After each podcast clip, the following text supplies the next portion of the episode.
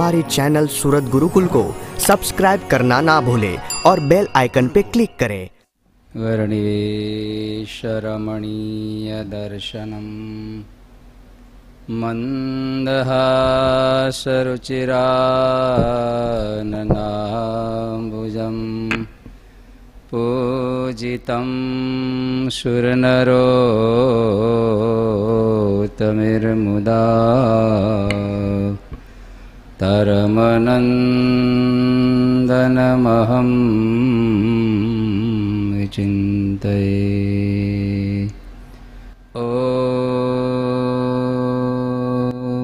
ॐमवतारिणे श्रीस्वामिनारायणा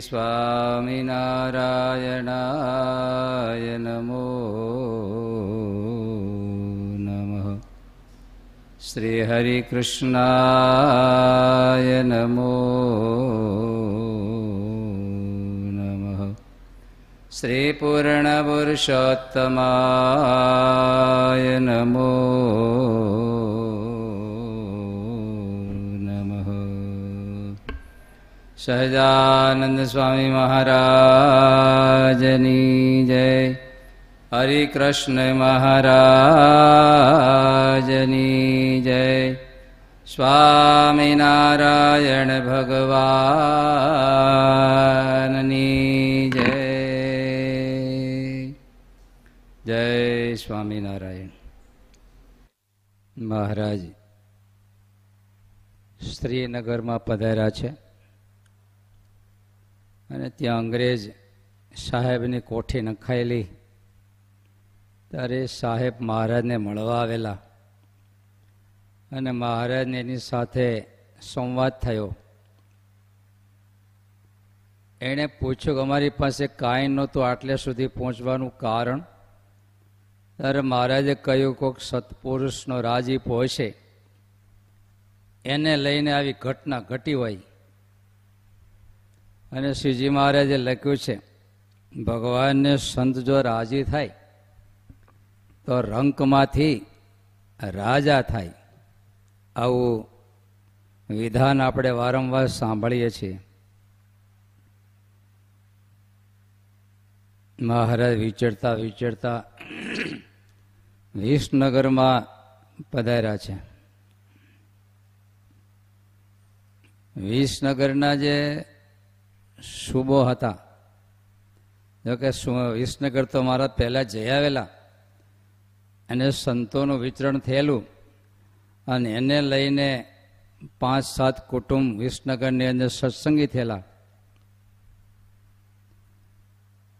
પણ અજ્ઞાની લોકો શહેરમાં દરેક ઠેકાણે પોતપોતાના ગુરુઓ હોય ને, અને નવો સંપ્રદાય માની અને મહારાજના આશ્રિત થયા. એટલે એ લોકોને ઈર્ષા આવી એટલે વિસનગરના સુબાને કાન ભંભેરણી કરી. અવળા કાન પકડાવ્યા.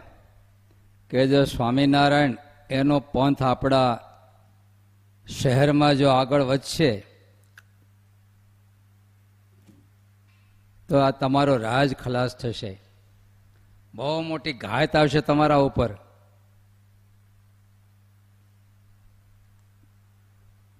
અને એ સુબાઈએ પછી સત્સંગીને બોલાવીને ડારો દીધો.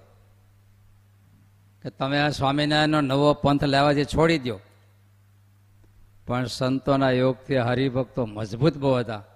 એ સત્સંગ છોડ્યો નહીં. તો છેવટે સુબાઈ એને દંડ આપવા માટે સવારે નવથી સાંજના પાંચ ભર ઉનાળામાં તડકે બેસાડવાનું ચાલુ કર્યું. સત્સંગીઓને, પણ એ સુબાના બહેન એને ત્યાંના મહિલા હરિભક્તો દ્વારા ઇનડાયરેક્ટ સત્સંગ થયેલો. અને સત્સંગનો ગુણ હતો. અને મહારાજનું ભજન કરતા થાય. એનો દીકરો ભાણો, એને હોય સત્સંગ થયો. તો હરિભક્ત તડકે બહેરા એટલે સુબાના હગા બેન અને એનો ભાણો એ તડકે બેઠા સત્સંગે રે. ત્યારે સુબાએ ઘણાને બેનને સમજાવીને પાછા લાવવા પ્રયાસ કર્યો. પણ એના બેનને રોમ રોમમાં નિશ્ચય હતો. એને લઈને હરિભક્તોને તકલીફ પડે. તો કે હરિભક્ત તડકે બેહારે તો હું તડકે બેસું? છેવટે સુબા પોતે એને સમજાવવા આવ્યા બેન, તમે વે આવો. તો એના બેન સમજ્યા નથી. અને સત્તાના વિરોધમાં પડી નહીં. પોતે સત્સંગી ભેળા તડકે બેતા એટલો પક્ષ રાખતા એમ. એને અબળા કહેવાય સબળા કહેવાય. એક હરિભક્તના પક્ષ રાખવાને ખાતર પોતાનો જ ભાઈ સુબેદારને એનો ઓર્ડર એને અવગણી એની સામે પડી અને હરિભક્તોના પક્ષ રાખવાને ખાતર હરિભક્તો ભેગા તડકે બેસવાનું ચાલુ કર્યું. આ બાજુ ગઢડામાં મહારાજ વિરાજમાન. તેરા મેરા જીરા એક. ભક્ત અને ભગવાનનો આત્મા એક હોય છે. ભક્તને કષ્ટ પડે તો ભગવાનને કષ્ટ ચાલુ થાય. અને ભગવાનને કંઈક થાય તો ભગતનો જીવ બળે. એનો અર્થ ભક્ત અને ભગવાન બે જુદા નથી. બે બહારથી ભલે શરીરથી જુદા દેખાતા હોય. પણ ભક્ત અને ભગવાન બે અંદરથી એક છે આમ તમે જો નાનકડો બાળક માની પડખામાં રાત્રે સૂતો હોય ને, તે બાજુમાં ટ્રક નીકળે, ગમે એટલા અવાજ થાય ને તો માની ઊંઘ ઉડે નહીં. પણ એ નાનકડું બાળક સેજ પણ બોલે ને તો માને ઊંઘ ઉડી જાય. કારણ કે ટ્રક અને એ મહિલા એનો આત્મા એક નથી. પણ નાનું બાળકને એની મા, એનો આત્મા એક છે. સેજ અહીં થાય તો એનો ઊંઘ ઉડી જાય છે. એ જ પ્રકારે ભગવાનને પોતાના ભક્તો પર વાત્સલ્યતા બહુ છે. મહારાજે એકબીજામાં પ્રવેશનું કારણ સ્નેહ લખ્યું. મહારાજે વચનાવતમાં લખ્યું કે ભક્તનો ભગવાનમાં પ્રવેશ કેમ છે? તો જે કેમ લોભીને ધનમાં પ્રવેશ કામીને સ્ત્રીમાં પ્રવેશ. એમ ભક્તને ભગવાનમાં પ્રવેશ અને ભગવાનને ભક્તમાં પ્રવેશ કહેતા અતિ ગાઢ હેતથી એક થઈ ગયા. અતિ ગાઢ હેતથી. જેમ બે કાગળ અલગ અલગ હોય, પણ વચ્ચે ગુંદર લગાડીને બે કાગળ ભેગા જો ચોંટાડ્યા, તો એક કાગળ થઈ જાય પછી. તમે ઘણી વાર ચોંટાડ્યું છે નાનપણમાં. પછી એક બે કાગળ નો કહેવાય, એક જ કાગળ કહેવાય, કારણ કે બે ભેગા ચોંટી ગયા. ત્યારે ભક્ત અને ભગવાનના આત્માઓ ભલે જુદા હોય, પણ ગાઢ સ્નેહથી એકાત્મ વાત થઈ જાય. એટલે આપણે છ દિવસ સુધી એક પાઠ લીધેલો સવારની કથામાં. પ્રેમાનું દ્વૈત. જ્ઞાનાનું દ્વૈત નહીં. યોગાનું દ્વૈત નહીં. પણ એક પ્રેમાનું દ્વૈત. અતિ ગાઢ પ્રેમે કરીને બે હોવા છતાં એક થઈ જાય, અદ્વૈત થઈ જાય પણ બે વચ્ચે કયું પરિબળ લાગુ પડ્યું તો કે પ્રેમ તત્વનું પરિબળ એને લઈને પ્રેમાદુદ્વૈત બની જાય છે. ત્યારે અક્ષરવડીમાં સૂતેલા મારા મહારાજ, રાત્રે મહારાજનો આત્મા એકદમ બળવા મીડ્યો. અને બધા જ ઘોર ઊંઘમાં હતા, બ્રહ્મચારી બા સૂતેલા. અને મહારાજ મધ્યરાત્રે ઉઠી મુખ પ્રક્ષાલન કરી અને મહારાજ વહેલી સવારે કોઈને હારે લીધા એને નીકળી ગયા. અને મહારાજને એક પરિત્રાણ સાધુ નામ પોતાના ભક્તની રક્ષા કરવા માટે એકલા નીકળી ગયા વિસનગર તરફ જવા માટે. પણ થોડી વાર થયું તો બ્રહ્મચારી આમ જોગીને જાગીને જોવે તો મહારાજનો પલંગ ખાલી અને બ્રહ્મચારીને ફાળ પડી. તમે હીરાનું પડીકું લઈને સૂતા હોય ને, સવારે ઉઠો, હીરાનું પડીકું ન દેખાય. ફાળ પડે ને કંઈ? મેળામાં ફરવા ગયા ને છોરો ભેરો હોય ને આમ દેખાણો નહીં. ફાળ પડી જાય. તે મહારાજ, કારણ કે બ્રહ્મચારી મહારાજને મહારાજ સાથે એટલો પ્રેમ હતો. તે મહારાજના દેખાણા સફાળા બેઠા થઈ ગયા આમ તેમ જોવા મળ્યા, આખી અક્ષરવડી જોઈ, નીચે જોયું. મહારાજના દેખાયા અને દોડતા મહારાજ ક્યાં ગયા? પાછળ દોડ્યા. મહારાજ તો ઓગા મેળીને રસ્તે ચાલ્યા જતા હતા. અને પાછો બ્રહ્મચારી બરાડા પડે એ મહારાજ એ મહારાજ ઊભા રહ્યો ઊભા રહ્યો મહારાજ કે, બ્રહ્મચારી પાછો વળે. પણ બ્રહ્મચારી પાછા ન વળે. અરે મહારાજ, ક્યાં જાવ છો? મહારાજ કે વિસનગર હરિભક્તોને કષ્ટ પડ્યું છે સહકાર માટે. અરે મહારાજ ત્યાં નથી જવું. એ શુભો ખતરનાક છે.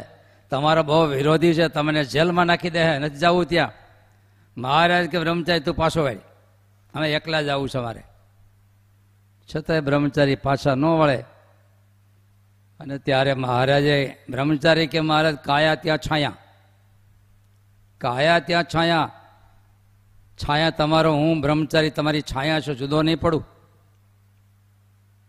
અને મહારાજ એ વખતે મનુષ્ય લીલા વિસ્તારી આજુબાજુમાં પથરા પડ્યા છે ને, બ્રહ્મચારીને કાઠિયાવાડી ભાષા મેળા હોદરાવા. મેળા બ્રહ્મચારી સામે દેવા. બ્રહ્મચારી કે મારે પાણા મારીને તલવાર મારી મારી નાખો ને તમે પાછો નહીં વળું. સન્મુખ જાતા, શંકા ન કીજે મર ભાલા તણા મેહ વરસે રે. હંસ જય હરી, જનને રે મળશે, કાચી તે કાયા પડશે રે. તેનો સંગ કેમ તજીએ મુક્તાનંદ સ્વામી આ પદ સાંભળીને મહારાજે બધા હરિભક્તો સંતોને આજ્ઞા કર્યો કે આ પદ કાયમ બોલજો સન્મુખ જાતા શંકા ન કીજે, મહારાજ અને સત્સંગ તરફ ચાલતા, સંતો તરફ ચાલતા, લેશ માત્ર મનમાં શંકા ન રાખવી. ઇનકેશ આ તમે પરણતી વખતે શંકા કરી જ જાય. કે શું થાય, કેમ થાય, શું છે, કેમ છે? બોલો. આંખો વચ્ચે પીડ્યા ને, ધબ દેખાના. તો હવે જેને તમે પરિણાય તો પારકા ઘરની કન્યા શું છે, કેમ છે, થોડી ઘણી માહિતી બાકી પૂર્વ સંસ્કાર કેવા છે, ઊંડે ઊંડે સ્વભાવ કેવા છે, કાંઈ ખબર નહીં. તો વિશ્વાસથી જેમ ધબાકો મારી દીધો ને, તો મહારાજનું સ્વરૂપ અને સંતનું સ્વરૂપ એ તો પરમ વિશ્વસનીય છે. પોતાનું કલ્યાણ જોઈએ, તેની સામે પગલાં મૂકવા થોડું ઘણું કદાચ કષ્ટ પડે કેટલું કષ્ટ લખ્યું સ્વામીએ? મર ભાલા તણા મેહ વર્ષે પાછું ન પડું. હંસ જઈ હરિજનને મળશે. એ શરીર કદાચ પડી જાય ને, તો આપણો જ આત્માજી ભગવાનને સંતો સુધી પહોંચશે. માટે કાચી તે કાયા ભલે પડે, પણ મારો આત્મા તો ભગવાન સુધી પહોંચી જાય. અને ત્યારે બ્રહ્મચારી કે, મહારાજ, સાંભળો, આ સહજાનંદ ને મૂળાનંદની જોડ છે. આ બ્રહ્માંડમાં કોઈ નહીં તોડી શકે આ જોડને હો. સહજાનંદ. બોલો બીજું નામ. મૂળાનંદ. આ બેની જોડ બ્રહ્માંડમાં કાળ કર્મે કે માયા કોઈ તોડવા સમર્થ નથી. આવું બ્રહ્મચારીને મહારાજ સાથે ગાઢ હેતને લઈને બંધન હતું. છેવટે મહારાજે બ્રહ્મચારીને ન છૂટકે પણ સાથે લીધા હો પછી. પણ જેમ અર્જુન એને રથ, ઘોડા અને અર્જુનને સાથે લઈને ભૂમા પુરુષના લોકમાં જેમ બ્રાહ્મણના બાળકને લેવા નીકળ્યા, ત્યાં પ્રકૃતિના આવરણ પૂરા થયા અને ચૈતન્ય સૃષ્ટિ આવી તો એમાં ઘોડા રથને અર્જુન સાથે. અને ત્યારે વચનાત્મા લખ્યું, ભગવાનની મૂર્તિ એવી નિર્ગુણ છે કે નિર્ગુણનો સંબંધ થાય તો ભૌતિક પદાર્થ પણ નિર્ગુણતાને પામી જાય. એટલે લઈને લઈને તો આપણે ગઢપુર જઈએ તો એ દાદાના ઓરડાની ઓસરે આરોટીએ છીએ એ થાંભલીને અડીએ છે, બાયણાને અડીએ છીએ શું કામ? છે તો લાકડા. કારણ કે મારા વાલાના સંબંધમાં આવ્યું, તો એ નિર્ગુણ થઈ જાય. આપણને પાવન કરે. ત્યારે મહારાજને બ્રહ્મચારી નીકળ્યા તો ખરા મહારાજે શું કોંજણે કર્યું? થોડી એકાદી પોણી ઘડીમાં તો મારા સીધા વિસનગર. બોલો, ક્યાં ગઢડા ને ક્યાં વિસનગર? ચાલતા જવાનું. પણ મહારાજે ઐશ્વર્ય પ્રગટાયું, આવરણ તોડી નાખ્યા. મહારાજ તો દિવ્ય મૂર્તિ છે, પહોંચી ગયા. પણ હારે બ્રહ્મચારી એ હારો હારે પહોંચી ગયા. વિસનગર. અને સવારે સૂર્યોદય ઉદય થવાનું ટાણું થયેલું. ત્યાં તો મહારાજને બ્રહ્મચારી સીધા સુબાના બહેન ઉદય કુંવર કુંવરબાઈને ત્યાં સીધાના ઘરે. જેવા મહારાજ આવ્યા પ્રકાશ જેવું થયું એટલે ઉદયકુંવર ભાઈ બહાર આવ્યા હતા તો મહારાજ પોતે ત્રણ છોગલાવાળી પાક શ્વેતાંબરી. અરે મહારાજ, તમે? મહારાજ કે હા અમે આવ્યા? મહારાજે કીધું તમારા ભાઈને મેં ઠપકો આપવા આવ્યા છે કે બધા ભગવાનને ભક્તોને કેમ તડકે બેહારે છે? ઠપકો દેવા માટે આવ્યા છે અરે મહારાજ, મારા ભાઈને કંઈ અસર થાય એવું દેખાતું નથી. એની બુદ્ધિ આસુરી થઈ ગઈ છે. ભગવાનના ભક્તનો દ્રોહ કરે છે. અને તમને હોતે ક્યાંક ઈજા કરશે, જેલમાં પૂરવા પ્રયાસ કરશે. મહારાજ, એની પાસે ન જવું આપણે. મહારાજ કે અમારે તેની પાસે જવું છે. મહારાજ કે તમે હોતી પણ આ સત્સંગ રાખી તમને, મહારાજ, મારું તો જે થાય તે, પણ તમને ઈજા થાય મને કેમ પોહાય? ત્યારે ભાઈએ તો કીધું, મહારાજ, મેં તો વિભીષણને પેઠે, મેં તો મારા ભાઈનું શક પણ તોડી નાખ્યું છે. ભગવાનના ભક્તોને તમારો વિરોધ કરે, મારે એવો ભાઈ ન જોઈએ. મેં તો એને ઘણા સમયથી મારો ભાઈ નથી, એમ જ અંતરથી માની લીધું છે. મહારાજ, તમે મારા ભાઈ પાસે ન જાઓ તો સારું, બહુ દેશી છે. તમને જેલમાં નાખવાનો પ્રયાસ કરશે હોય મહારાજ કે, ઉદય કુમારભાઈ મારો તમે જરા ચિંતા નહીં કરો. અમે અમારું કામ પૂરું કરી લેવું કે. ઉલટું તમને સત્સંગમાં ક્યારે વિરોધો ના ત્યાં સહકારમાં આવી જાય ને, એવું કરીને અમે જાઉં તમારો ભાઈ હરિભક્તોના સહકારમાં આવી જાય, તમારા સહકારમાં આવી જાય ને, એવું કરીને હું જઈશ. સારું મહારાજ, તમારી જેવી ઈચ્છા. અને મહારાજ સામે હાલીને સુબા પાસે ગયા, બોલો. ક્યારેક મહારાજ ભયપણું દેખાડે, ક્યારેક શરીરપણું દેખાડે, ક્યારેક દિવ્ય ચરિત્ર કરે, ક્યારેક મનુષ્ય ચરિત્ર કરે અને સામે ચાલીને મારે સુબા પાસે ગયા છે. અને મહારાજે સુબાને કીધું, સુબાજી, કેમ અમારા હરિભક્તને તમે કષ્ટ આપો છો તડકે કેમ બેહારો છો? શુભો સામેથી કે, સ્વામિનારાયણ, તમે સ્વામી, તમે સ્વામિનારાયણ ભગવાન કહેવા છો તમે? તો મહારાજ કે, હા, અમે સ્વામીને ભગવાન કહીએ છીએ અમે. તમે કેમ ભગવાનથી ફરો છો? તમને કોણે કે તમે ભગવાન છે એવું કીધું. મહારાજ કે, અમે ભગવાન છે એમ કહેતા નથી, લોકો કહેતા હોય તો ભલે. તો તમારી જ્ઞાતિ કઈ? તમે ક્યાંના છો?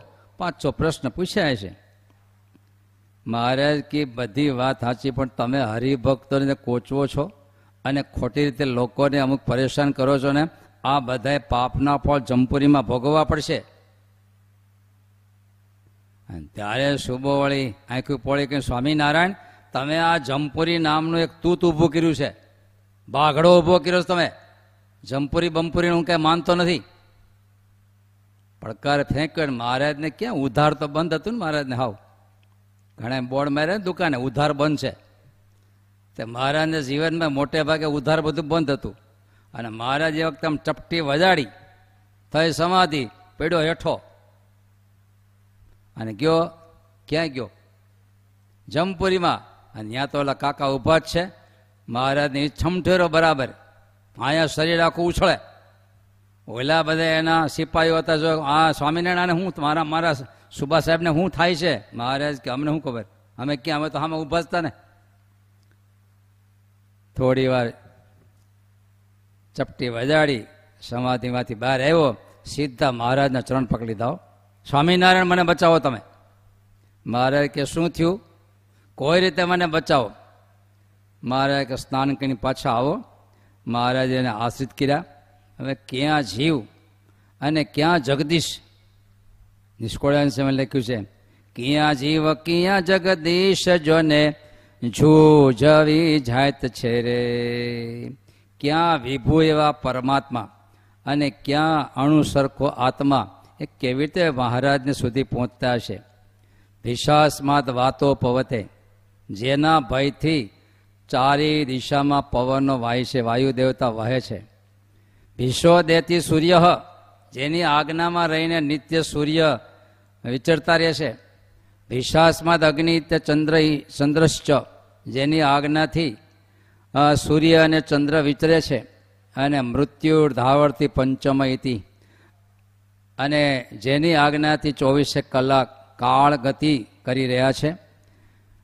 મારો વાલો એકવાર વિચરતા વિચરતા કાર્યાણી પધાર્યા. વસતા ખાચરના દરબારમાં વિરાજમાં નહોતા અને એ વખતે બોટાદના અજો મહારાજ કરીને સ્ત્રીમાળી બ્રાહ્મણ હતા ને તે ત્યાં આવ્યા. ત્યારે મહારાજને દંડવત કર્યા. મહારાજે બાજુમાં એક બીજા ભગત આવ્યા, જે ભણેલા હતા. મહારાજે એને પછી ભલામણ કરી કે આ ભોળા છે, તમે આને યજ્ઞમાં વરુણ તરીકે રાખો એમ. અને મહારાજ એક વાક્ય એવું પણ બોલ્યા છે કે આ અમારી સેવા કરનારા મુકુંદ બ્રહ્મચારી, એ ભોળા છે, પણ છતાંય બુદ્ધિમાન કરતાં એનું ડાપણ આગળ છે સેવા કરવામાં. કારણ કે અમને એને રાજી કરતા આવડે છે. અને સૌથી મોટી વાત છે ગમે એટલી બુદ્ધિ હોય આવડક હોય કલા હોય, પણ ભગવાનને સંતોને જો એ રાજી કરતા ન આવડે, તો આભૂષણ સર્વે ડેરો શિક્ષાપતિ તમે વાંચતા હશો. કે સત્સંગ અને ભક્તિ વિના તો ગમે એવો વિદ્વાન હોય તો અધોગતિને પામે. બીજો શ્લોક લઈ છો ગુણી નામ ગુણ વધતા એમ જ્ઞેમ હે તત્ પરમ ફલમ. ભગવાને આપણને જે કંઈ બુદ્ધિ શક્તિ કલા આપી છે, એનું ફળ હું? ભગવાનને સાધુ આપણા ઉપર રાજી થાય, એ જ એનું ફળ છે. બાકી શિક્ષાપત્રી બોલે છે બાકી બધું વ્રથા છે તો અજા મહારાજને પ્રણામ તો કર્યા, પણ બીજા એક શંભુ મહારાજ શુક્લ જે વિદ્વાન હતા, યજ્ઞ કરાવનારા હતા. મહારાજ કે, શંભુ મહારાજ, તમે આ અમારા ભાળા ભોળા અજા ભગતને વરુણીમાં ક્યારેક ક્યારેક તમે એને રેખજો એટલે આજીવિકા મળે. ત્યારે પેલા બાળા ભોળા અજા મહારાજ મહારાજને કે, મહારાજ, હું ભણ્યો નથી. મને કે આવડે નહીં. મને યજ્ઞમાં બેહાડ શું કરશે? મહારાજ કે તમે તો મહામંત્ર ભણી ગયા છો. પણ આ બાળા ભોળા ભગત એને કે મહામંત્ર એટલે વેદના મંત્રો ઘણા થાય છે. મહારાજ, મને એ બધા મોટા મોટા મહામંત્ર ન આવડે. હું તો ગામડામાં રહેનારો. મહારાજ એમ બોલતા લઘુશંકા માટે નીકળ્યા, થોડાક આગળ ગયા હતા આ ભગત વાહે વાહે ગયા. ભોળા ભોળા હતા. તો મહારાજ પાછા વેડ્યા એટલે મહારાજને, મહારાજ, તમે મને એવું કીધું કે તને મહામંત્ર તમે ભીણા છો. તો મારે હું તો ક્યાંય વેદ ભીણો નથી. તો તમે એમ કેમ બોલ્યા કે મને મહામંત્ર હું ભીણો છું? તે મહારાજ કે સાચી વાત છે મહામંત્ર તમે ભીણા છો એમ. તમે કોનું ભજન કરો છો? ત્યારે પેલો ભગત કે, મારે તમારું. મહારાજ કે, શું ભજન કરો છો? તો કે, સ્વામિનારાયણ સ્વામિનારાયણ. બસ મહારાજ કે, મહામંત્ર કહેવાય. તમે બધું ભણી ગયા, મહામંત્ર. મહારાજ કે શુક્લ મહારાજ, હવે તમે જ્યાં જ્યાં યજ્ઞ કરો ત્યારે સંહિતા પાઠમાં આને મહામંત્રનો જપ કરવા માટે બેહારજો અને એને આજીવિકાનું તમે પૂરું કરજો. યસ્માત ન ઉદ્વિજંતે લોક લોકાન ઉદ્વિજતે ચ યહ સચ મે પ્રિય. જેનાથી કોઈ ઉદ્વેગ ક્યારે પામતો નથી. જેનાથી ક્યારે કોઈ ઉદ્વેગને પામતો નથી. અને જે કોઈથી ઉદ્વેગ પામતો નથી, આવું જ એની પણ હૃદય છે. ભગવાન કેવા હૃદયવાળો છે, ભક્ત છે, મને બહુ પ્યારો છે. આપણે મહારાજના પ્યારા થવું હોય, તો આપણાથી કોઈ વ્યક્તિ ક્યારે કોચવાવી ઉદ્વેગ ન થવી જોઈએ. તો મહારાજના વાલા થઈ શકીએ આપણે. હાથ પડે બે ચારને ઉલાડી નાખે. પાછા મહારાજ પર પ્રાર્થના કરશે, મહારાજ, દયા રાખજો. સાતપડાના ભગા ભગત મા, એ ગાડીઓ કચડતા હતા મહારાજ નીકળ્યા હતા હાથે ગારાવાળા પગે મહારાજના ચરણ પકડ્યા. ત્યાં મુકુંદ બ્રહ્મચારી કહેલા ભગલા, મૂકી દે મૂકી દે મહારાજના ચરણ કમળ, મૂકી દે. પણ આ કાંઈ ચરણ કમળમાં સમજે નહીં કાંઈ. મૂકીએ નહીં કોઈ રીતે, ગારાવાળા પગે દાબા જ મળે, ગોઠણ ઉધી ધોતીઓ બગાડી નાખ્યું. બ્રહ્માનંદ સ્વામી હસતા હસતા કે, મુકુંદ બ્રહ્મચારી, એમ નો સમજ્યા હું મુકાઈ દઉં હમણાં. હેલા ભગલા મહારાજના ટાંટિયા મૂકી દે. તરત મૂકી દીધા. હવે એ ચરણ કમળમાં કે સમજે નહીં કંઈ. પણ આવા ભોળા ભગત, પણ આ વખતે મહારાજે હૃદયથી જીવનારા, આમ તો એકવાર મહારાજે બધા સંતોને કીધું કે આપણે તિલક ચાંદલો કરવાનું ચાલુ કરવું છે. અને એમાં માટીમાંથી ચંદન ભેળવી થોડું અને ગોપી તલાવડીની માટી મગાવી, ચંદનના લખોટા બનાવ્યા અને સંતોને મેળા આપવા બબે. સંતો લઈ તો ગયા. પણ બીજે દિવસે અમુક તિલક કર્યા અમુક એમને આવ્યા. મહારાજ કે, કેમ તિલક કર્યા નથી? ચંદન તમને આપ્યું તો ને તો અમુક કે, મારા, એ તો અમે ખાઈ ગયા. અમને એમ કે, પ્રસાદી આપી છે, બોલો. આપણા સંતોએ કેટલા નિખાલસને ભોળા હશે. અરે, એક સંતે તો મહારાજ પાસે ફરિયાદ કરી, મહારાજ, અમે નદીએ નાતા હતા ને અમે ઝોળી મૂકી હતી, એમાં મારી ઝોળી કોક ચોર લઈ ગયો. હે મહારાજ? એ ઝોળીમાં તો મારી પૂજા હતી. અને પૂજામાં તો શિક્ષાપત્રી હતી. અને શિક્ષાપત્રીમાં તમારે ચોખ્ખું લખ્યું છે કે સ્તેન કર્મ ન કર્તવ્ય ધણિયાથી વસ્તુ ધણી પૂછા વગર લેવી નહીં. તો એને શિક્ષાપત્રી આડી નહીં આવી હોય? મારા મરક મરક હસવા મળ્યા કે આ સાધુ કેટલા ભોળા છે. હવે ચોરને શિક્ષાપત્રી હું લેવા દેવા ભાઈ? પણ એની અરે સંતો ગામડે નીકળ્યા હતા જે ભગત સામે હેલા તિલક ચાલો ભડકા જેવો બળદને પાવા માટે લઈ જતા છે તે બળદના મોઢે ગયણા બાંધેલા. જેમ અત્યારે કોરોનામાં તે બાંધ્યા છે એમ. બળદના મોઢે ગયણા બાંધેલા. તો એટલે સાધુએ કે, ભગત, આ તમે બળદ પાવા જાવ પણ આના મોઢે કા ગયણા? તો કે, બળદ ગાળીને પાણી પીએ ને. આપણે આશરે આવ્યા છે તો. પણ સંતો કે, ભગત આપણા માટે આ ગાળવાના ધર્મ હોય. બળદ માટે? તો કે સ્વામી, આ જન્મમાં ટેવ પડે તો પાછો હરિભગત થાય તો ગાળીને પાણી પીએ ને? ટેવ પાડી છે કે બોલો. પણ ભલે જાડી વાત લાગે, પણ આ હરિભક્તોના હૃદયમાં મહારાજની આજ્ઞા પ્રત્યેનો કેટલો ભાવ છે કે પશુ નહીં, એ ગાળીને પાણી પાવું છે એમ. આટલો ભાવ એના દિલમાં, આ રોમ રોમમાં આટલે સુધી પહોંચેલા કેટલી મોટી વાત છે એમ એક મારા ગઢપુરમાં જીવા ખચરના દરબારમાંથી રાત્રે દસ વાગે નીકળી અને દાદા ખચર દરબાર તરફ જતા નીકળ્યા છે. રાત્રે દસ વાગે. રસ્તામાં એક રાંકો પડેલો. એટલે ગરીબ માણસ ભીખ્યા પતિયલ પીડ્યા છે અને એ બોલતા રોતા રોતા બોલતા છે કે જીવા મોક્ષ દે, જીવા મોક્ષ દે, જીવા મોક્ષ દે એવું બોલતા છે. હકીકતમાં કોઈક દૈવી જીવ છે મહારાજને દેખી, હે જીવન દેન, જીવન આપનારા તું મને મોક્ષ દેવું બોલતા છે પણ હારે રહેનારા નાદા જોગ્યાની હતા. એટલે એ એવું સમજ્યા કે મહારાજ, એને કંઈક ભૂખ લાગી લાગે છે. રોટલો દ્યો, રોટલો દો એવું બોલે છે કે. મારો વાલો, કેટલા દીન દયાળ છે. દુખ્યો દેખી ન ખમાય. દયા આણીને અને ભગવાનનો ભક્ત એ સાચો કે કોઈને દુઃખ દેખી હૃદય પીગળે. માખણ કરતાંય ભગવાનના ભક્ત અને સંતના હૃદયને આગળ લઈ ગયા છે. માખણ તો ગરમી અડે ત્યારે ઓગળે, પણ સંત ભક્તનું હૃદય તો કોકને દુઃખી દેખી ખાલી સાંભળે ત્યાં ઓગળવા મળે, આ ભક્ત હૃદય છે. બસો વર્ષ પહેલા અનહદ ગરીબી હતી. અમે પાંચની ટ્રેન લઈને ગયા ને સિત્તોતેરમાં. પ્લેટફોર્મ પર રસોડું કરતા નવસો, સાડા નવસો હરિભક્તો. અને રસોડું કર્યા પછી ત્યાં પ્લેટફોર્મ ઉપર પંક્તિ થાય. મને પતરાવાળીમાં પીરસતા. પતરાવાળી જોઈશ તમે? પાંદડાની બનાવેલી. ત્યારે એમાં પીરસતા હોય હરિભક્તો, જેમાં પછી એટલા બધા ભિખારી લોકો હોય, બે ચાર દંડાવાળા રાખે ને પંક્તિમ કરી જાય બધાય. હરિભગતના પતરાવાળીમાં જ આસકી જાય. પણ હરિભક્ત જેમાં પછી જે એઠી પતરાવાળી નાખવા જાય ને, ત્યાં લાઈન ઊભો હોય, કપડાં રાખી રાખીને. અને એમાં હેઠું નાખે, પાણી સોસરવું નીકળે ભાત ચોટાવાની ચાટતા. અમે નજરે જોતા. આટલી ગરીબી તો હજી ચાલી પચાસ વર્ષ પહેલા હતી. બસો વર્ષ પહેલા કેટલી બધી ગરીબી હતી. આદિ માનવ જેવા માનવ પચાસ ટકા જીવતા. મહારાજને કલ્પના કરો.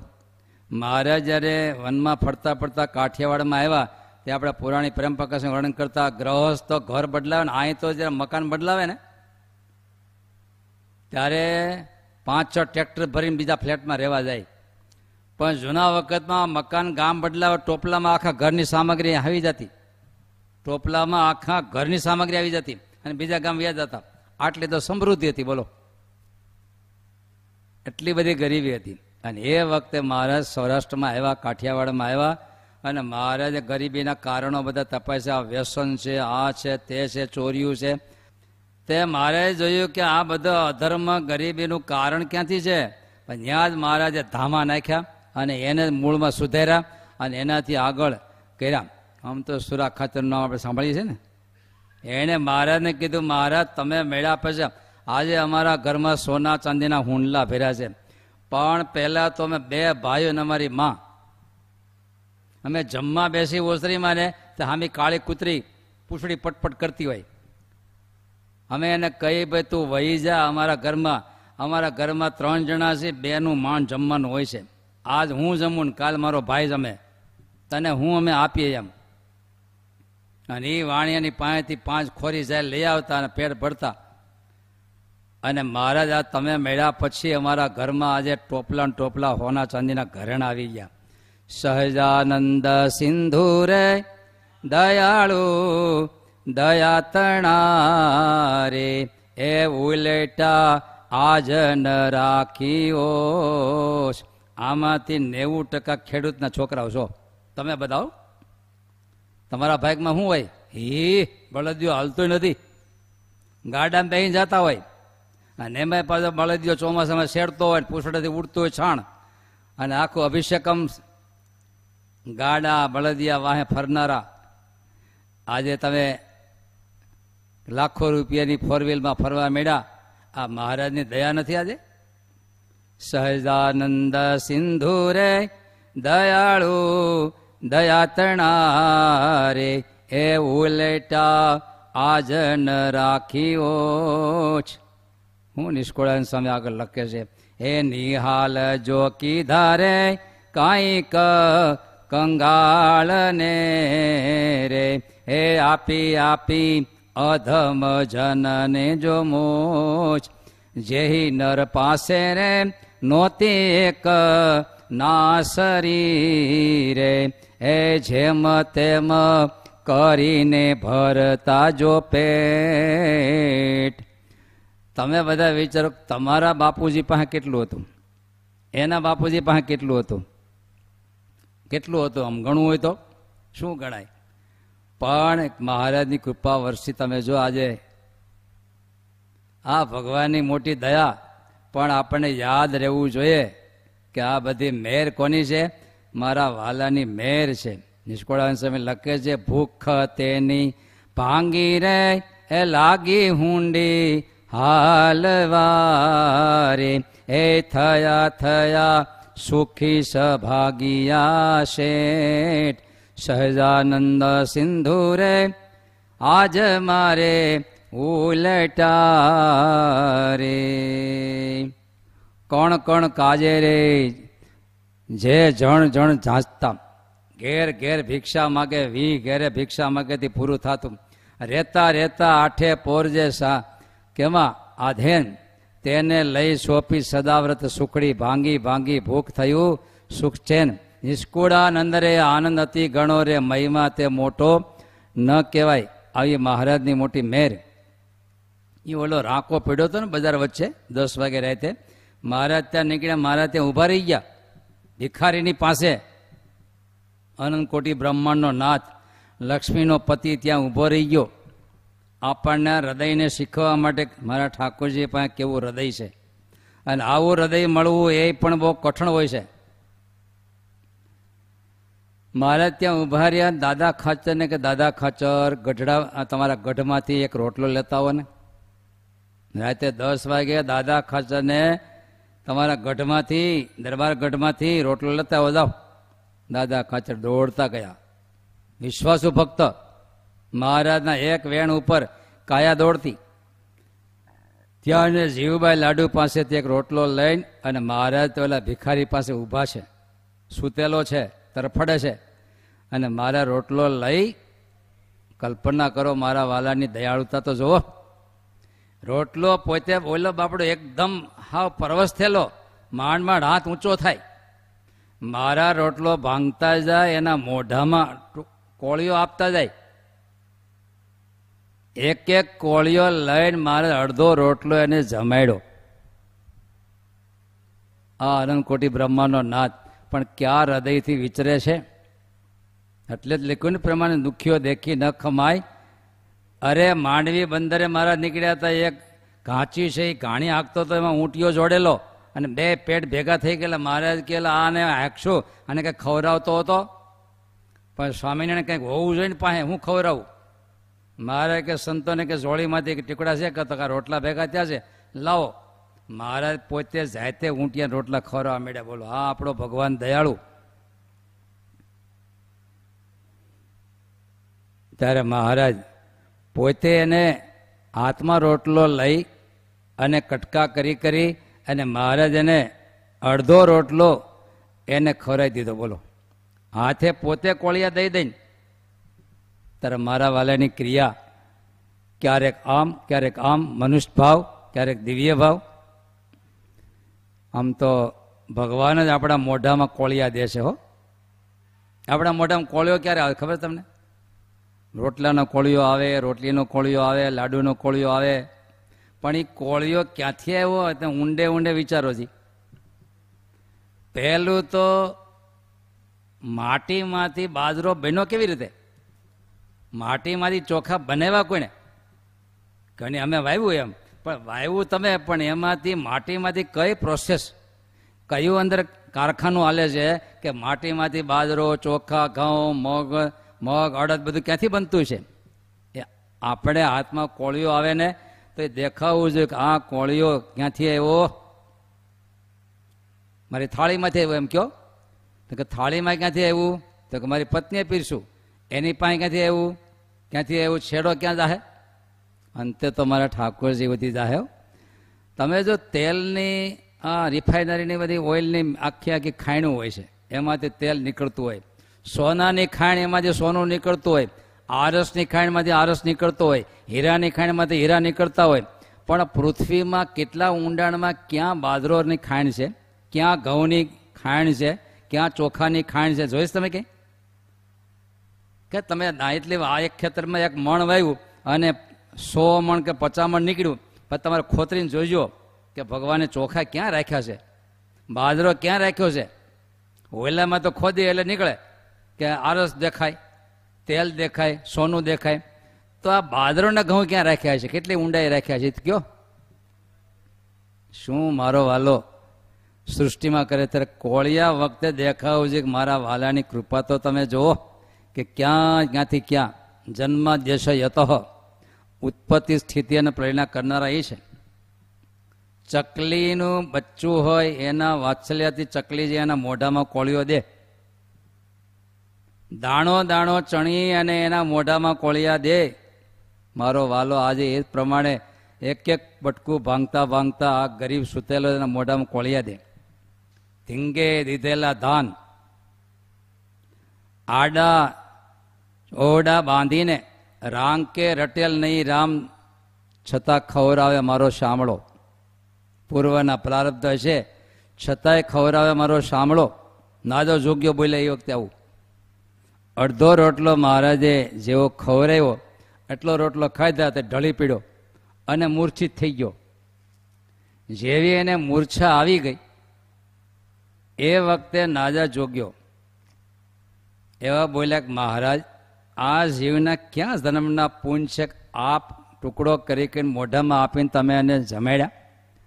પણ મહારાજ, હકીકતમાં એના ઉચ્ચારણમાં શબ્દો એવા હતા હકીકતમાં કે, જીવા, મોક્ષ દે મોક્ષ દે મોક્ષ દે. તમારી સામું જોઈને તમને એ ભગવાન તરીકે ઓળખી ગયેલો સ્વામિનારાયણ ભગવાન છે. એને ટગર ટગર જોઈને બોલતો હતો કે, હે જીવન આપનારા સ્વામિનારાયણ, મોક્ષ દે મોક્ષ દે.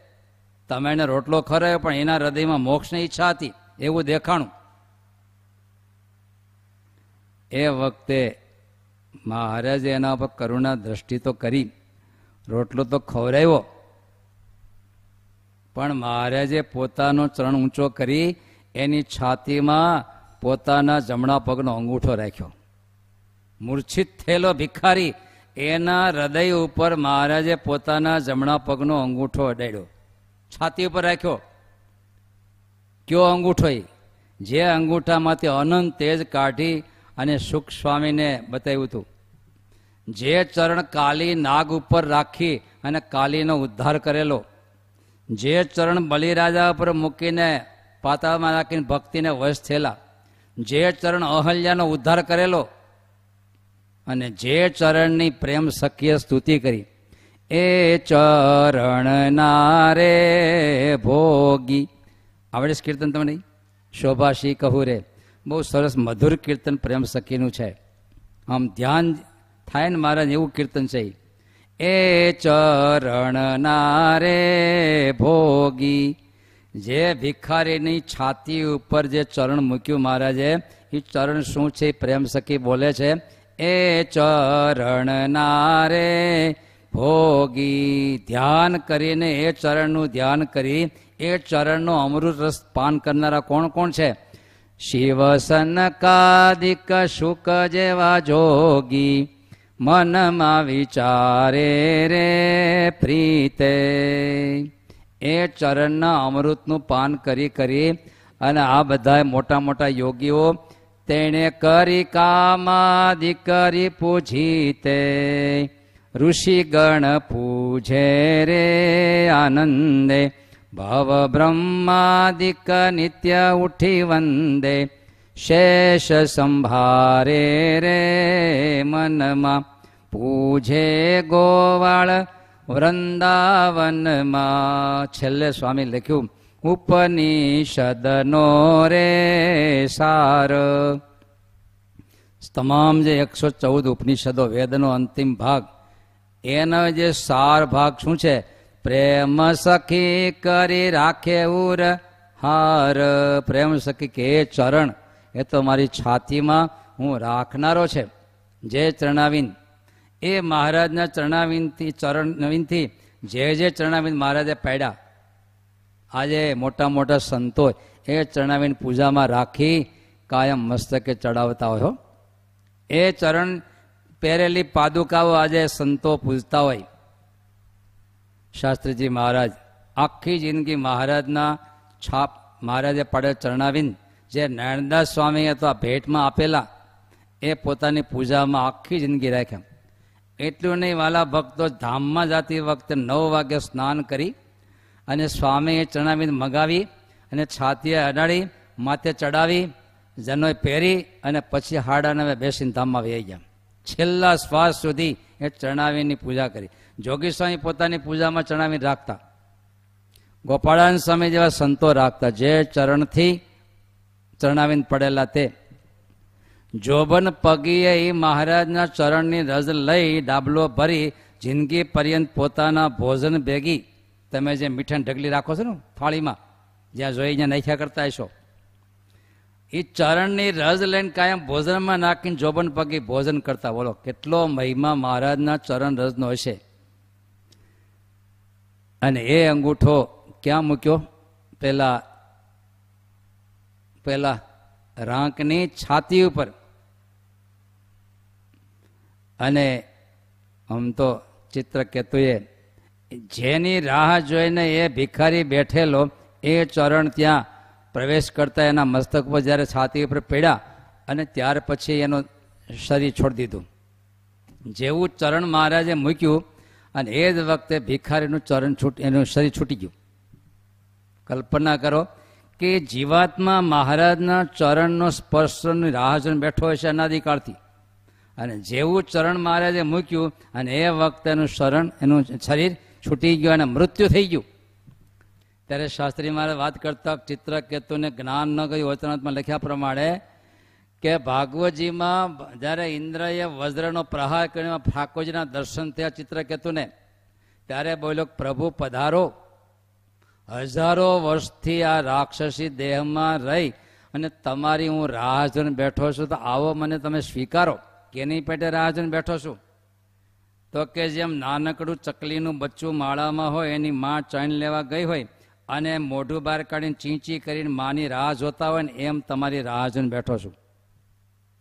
સાંજ પડે અને જેમ વાછડું ગાયની રાહ જોવે, પીયું પ્રદેશ ગયા હોય પતિ અને પત્નીની પ્રતિવત્તા સ્ત્રી જેમ રાહ જોવે, એમ પ્રભુ તમારી રાહ જોઈને જીવન જીવી રહ્યો છું.